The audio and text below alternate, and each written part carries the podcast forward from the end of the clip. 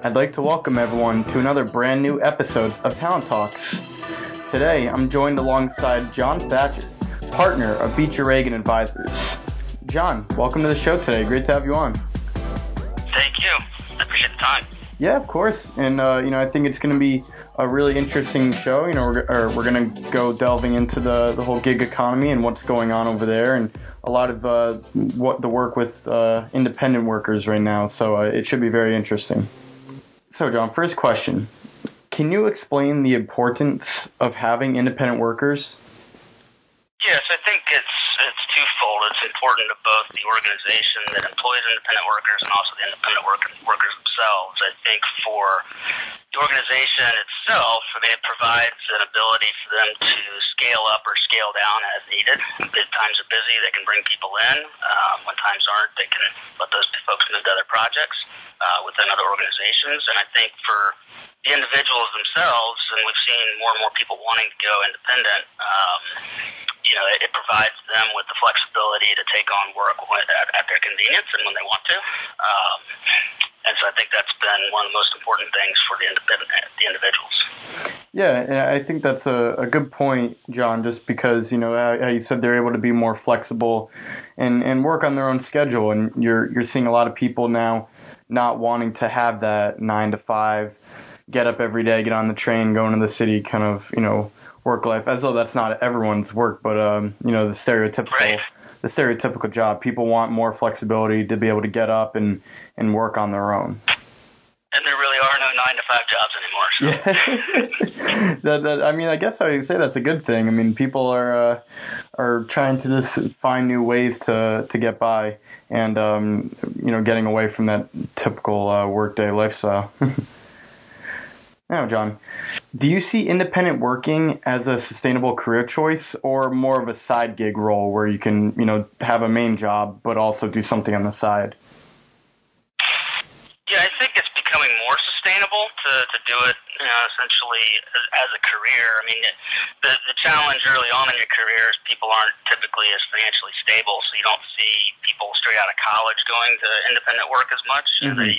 You're building a you know some some economic strength first, and then as you're able to move into doing independent work, it becomes more of a, a choice at that point. I think years ago, and this isn't that long ago, but you know, five, ten years ago, you saw uh, more people doing it as kind of a stopgap gap between employers. Mm-hmm. You know, where they've decided they wanted to move on from job A, and rather than staying at job A until they find job B, they're leaving job A, doing some independent work while they look for a second, their, their next job, right? Mm-hmm. I think now though, with um, you know some of the, the digital platforms that have created communities and things of that nature, um, where it's easier to find independent work, that you can sustain that over a much longer period of time than, than maybe once before.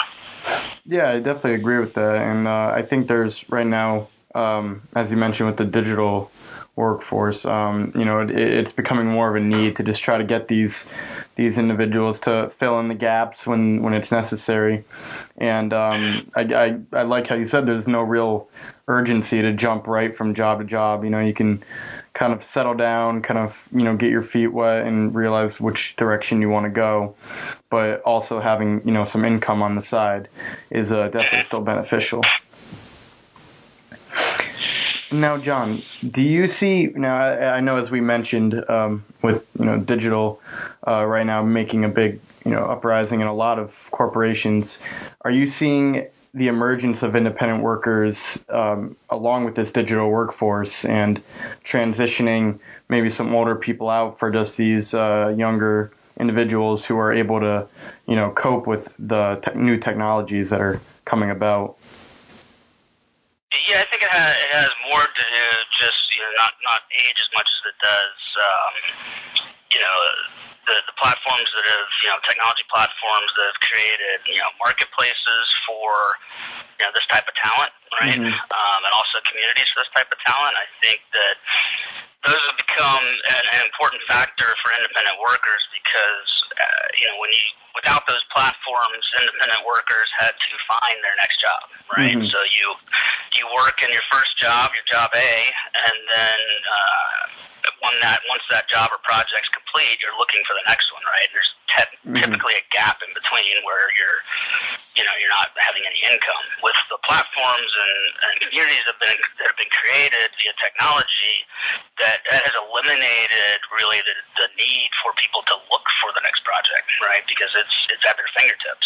So they're able to seamlessly move from project A to project B, which, if they desire, right, which can create more consistency and sustainability over time to do it full time, or if you desire to do it full time. I think some of the things that we've seen just more broadly in the market as these things have emerged, particularly as it affects consulting talent, which is what we specialize in. Mm-hmm. Um, you've seen some consulting firms take a look at it and say, well, we're actually, because of this emergence, we're losing some of our, our project work, mm-hmm. right? Some of this work, instead of coming to us and us being able to staff it, is going to, you know, the, the marketplaces, or there's been firms that are essentially high-end staffing. Um, some of that work's going to those types of firms versus the, the traditional consulting firms, and you've actually seen some of the traditional consulting firms build out workforces like this, where they are mm-hmm. bringing in a lot of times alumni, but they're mm-hmm. bringing in people that prefer to do this type of work on an independent basis, and they're providing them with the same sort of opportunities that some of these other platforms and and, and companies are providing. Uh, uh, I think that's the short term view on consulting. Um, I think the longer term view, if you were to fast forward, you know, eight, ten years from now, or, or a little bit longer than that, if this, you know, independent workforce continues to grow, particularly in the consulting market, I think it's less about losing share to some of these firms, some of these uh, independent workforce uh, platforms, but it's more about where my future partner is going to come from, yeah. right? If mm-hmm. they're they're leaving consulting or traditional consulting for an independent career, which we're seeing more and more of, you know, the gaps in you know your your your middle of the pyramid, so so to say, your your managers and senior managers, those people continue to leave uh, for independent work. Uh, who's going to be your next partners, right? So yeah. I think those are the the long term challenges that you know the consulting talent market faces. Yeah, it's definitely going to be interesting to see um, is, you know, I feel like a lot of people probably aren't thinking about the long term effects right now. I think uh, many people are just focusing on right now what's going on with everything, especially with the economy and how it's uh, kind of fluctuating right now. People are focusing on where they're they going to be tomorrow, or you know, not really looking at the long term effects. But um, it's going to be interesting that, like you mentioned, if uh, your middle of the pack individuals within a company, your managers and your directors, if they start leaving because they find the work is easier on their own schedule, um, it's going to be scary to see you know who's next in line, and um, right. you know trying to develop them into those more senior positions would be more challenging. Um, without it's going to be difficult for I agree, difficult for kind of uh, you call it succession planning in corporate world, but in yep. consulting, and who's your next batch of partners to, mm-hmm. to come through this the, the ranks as others exit, you know, for retirement. So I, I do think that's going to be a significant, um, at least as you take a view at it today, it could be a significant impact down the road. Yeah, definitely. Well, that's all the time we have for you today.